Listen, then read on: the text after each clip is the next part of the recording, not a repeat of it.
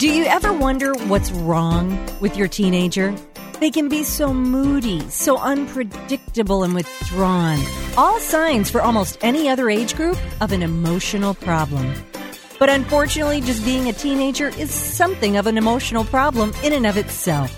The transformation from child to adult is a bit like a reptile shedding its skin. At least that's what Dr. Greg Jantz says. He's the author of When Your Teenager Becomes the Stranger in Your House, and he's joining us today on Amy's Table. Welcome, Dr. Jantz. How are you?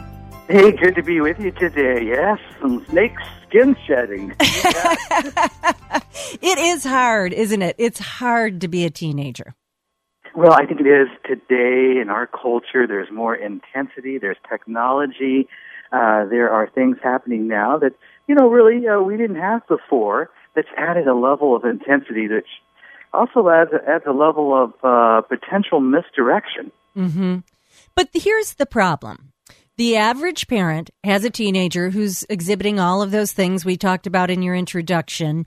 And if they're just sort of blase about it, that could be the one time they shouldn't be. Or if they are hypercritical about it, it's just normal behavior. How do you know where that well, fine line is? Yeah, it's such a great question because there is the normal mood swings. There's the normal things going on. If you've got a 10 year old, 11 year old, 13 year old uh, boy, it's the second highest time of that male hormone testosterone rushing through the brain. And there's, you know, there's all this going on. Yeah. And it's confusing and it's awkward. At times it's moody and at times, uh, we need to remember for the, for the teenager, they're going through the transformation. It's maybe odd to them. Mm-hmm. And there's, there's a fight for independence and there's a testing of boundaries. So you have all this wrapped together and that's all normal. But if you have a teenager today and they're isolated and they're cut off from you and they're cut off from their peer group and they just want to spend all their time in their bedroom and uh, maybe they're trying to sleep all the time or not sleeping at all. Maybe there's been some recent academic failure. Or even worse yet, a teenager that feels a sense that they've been bullied and they feel a sense that they're being persecuted by their peers is a real sign. A persecuted teen, male or female, is a very unpredictable teen. Mm.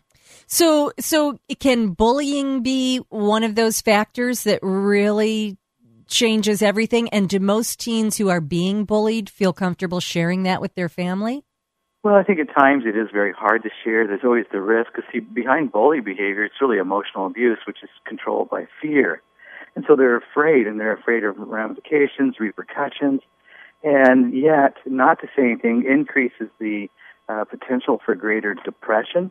You see, right now, the Institute of Mental Health released some uh, research that says 10% of our teens are, are what they call clinically depressed. Mm. And that's a, that's a lot of depressed teenagers. So that's why, you know, I'm passionate about this book. I'm passionate about what we're doing. And, you know, we work with families and teens from all over the country. And, and I, I, I got to tell you that uh, we can turn this tide, but there's some challenges. So, do you think that one of the things that people may be overdoing is there's a pill for that? My kid's depressed. Uh, here, there's a pill for that, or my kid doesn't seem to be doing well. There's a pill for that. I think if we're using pills as the first line of defense, the, you know, we go and we get a pill and we go, okay, everything's gonna be fine now.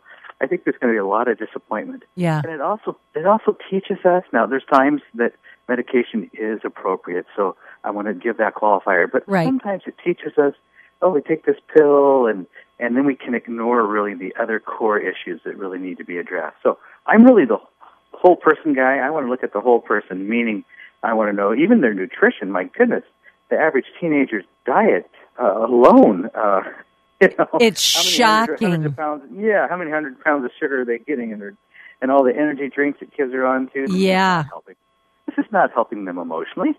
Yeah, and especially we, want, look, we want to look at the whole person. Exactly, exactly. Well, I know that one of the things that teens are known for is sort of being a bit sassy, maybe a little lip, maybe a little argumentative, and so arguing, you say, is normal. But when it becomes constant anger, that's when there's something up. Yes, um, arguing, and which that really means testing the boundaries. That's part of the job. If you write right. the job description of a teenager, teenager's job description is one sentence: to test boundaries. right. you know? uh, and that's what they do, uh, and that's what they're supposed to do. They're growing in independence. But um, a situation where we have a teenager constantly angry, uh, where it could be volcanic anger, where there is a threat, uh, where there's a threat of violence, that is not normal. That's something we need to listen to.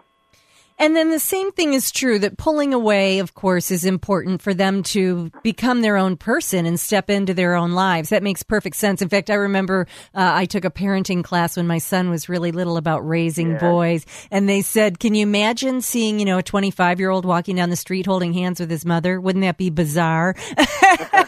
so it's like you know that they want to have a little breaking away from their parents. So some withdrawal is normal, but you say when it becomes really pulling away and from family and and friends, that's when we need to be concerned.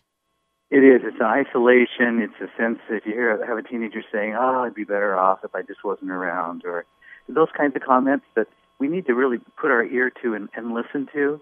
Uh, those are all the teens will give us warning signs. We just and one of the things I've done really truly as a community service is I've created a depression survey that lists all these different symptoms you may be seeing in your teen and not always be aware of it and it's a free online survey that I'll give a website to you. But you can go and take this, and it is totally confidential. If you're concerned about your teenager, it'll give a score. It's only a place to start, but it'll help you identify some patterns. And I really want to encourage. I mean, my book is wonderful, of course, but take the first step and do the free survey. Yeah, that's great. And what is the website for that? Um, aplaceofhope.com. Aplaceofhope.com. Just go to the survey, uh, depression survey and uh, start there. It's a great place. Yeah, that's important. That is definitely important. As you say, if 10% of the teenage population is depressed, you want to make sure that your child gets the help that they need. If you're just joining us, we're talking to Dr. Gregory L. Jantz. He is the author of When Your Teenager Becomes the Stranger in Your House. And we're trying to flesh out a little bit from what's normal and what's not. And of course, anxiety, you say, is normal, but feeling constantly overwhelmed is not. That's right uh, that sense of being overwhelmed, uh, an inability to make any decision, a, a sense of uh, I don't have any value, a sense of feeling rejected by others. So we enter into a zone of a sense of just feeling worthless about ourselves. Now, remember, a teenager is always uncertain about who they are. Right. They're hypersensitive to judgment. They're, they're, they're, they're navigating losing that new skin and getting on the new. So they're going to be tender about who they are to start with. So, what can we as parents do to, number one, help alleviate some of the natural anxiety, and number two, kind of give them some confidence in who they're becoming? Well, one of the things that's so very important, maybe we forget to do, is they need positive words uh, about them. They need to know we believe in them. They need to know, even if they're struggling, that you're speaking good words over them and their future. Um, that's so important. Mm-hmm. And they, they need something called grace they're they're they're navigating. They need to, they need some grace from their parents. Then that grace is not an excuse to to make mistakes. Right. I mean, it's not an excuse to be rebellious, but um, they need a sense, and what that projects to them is a sense of acceptance. My parent, my guardian, um, has belief in me, and they accept me. That's a strong anchor point because they're going to go through some waters, and they need that anchor point. In fact, isn't um, that what they say that every child, as much as, you know, we want everything to be perfect for them, all they really need in this world is one person who shows them they love them. It's one person that says, "I believe in you. Yeah. I will walk with you. I'll I'll be there." And uh, that's powerful. That's why teenagers a lot of times need a mentor, a non-family member, somebody mm-hmm. that can really be involved in their life. Wow, good. That's really good advice. Well, you know, we, we only have time for one more topic, but or one more thought. But you mentioned that, of course, kids can be really upset after an experience. You know that maybe it's flunking a test, maybe it's an argument with a friend. Being upset for a day or two, that's normal. But if it goes on for more than two weeks, that's when we need to take a look. That's when we need to take a look. And I'll tell you, um, listen to yourself, trust yourself on that uh, too often, and again, working with situations from all over the country, too often we see parents that say, you know, I wish I would have, and they're in a place of regret. So, so trust it. Always yeah. on the side of safety. Yeah, definitely. Well, you know, one last question, Dr. Jantz. So the parents, they, they take the depression survey, they read your book, they do a little research, and they decide, you know what, my child needs help. Where does a parent start? Where do they go? Well, you may. One of the things that that we offer is uh, resources, and we're connected to resources throughout the country. But start, and I always suggest get at least two uh, resources. The parent needs to make the phone call and, and the interview.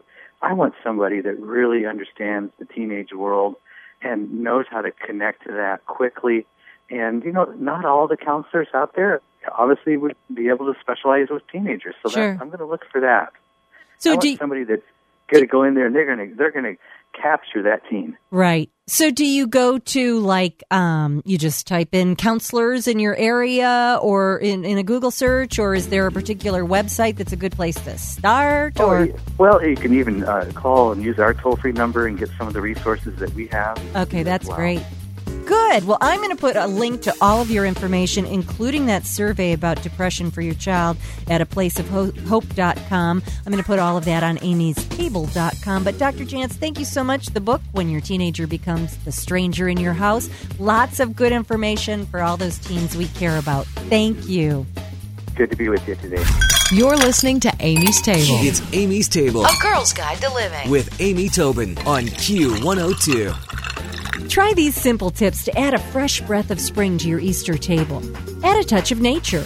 Fill small pots with wheatgrass plants, available in the produce section of most grocery stores.